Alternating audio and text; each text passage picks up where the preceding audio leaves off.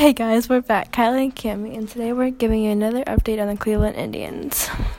They played on Monday. They played the Tigers at the Tiger Stadium, and they won two to zero. Tuesday they played the Tigers and they won two to one. They also played the Tigers on Wednesday, which was yesterday, and they won five to one. Today at six ten they play the Tigers again.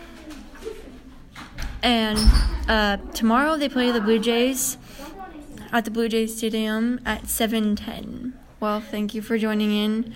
We hope you stay tuned in our podcast and thank you.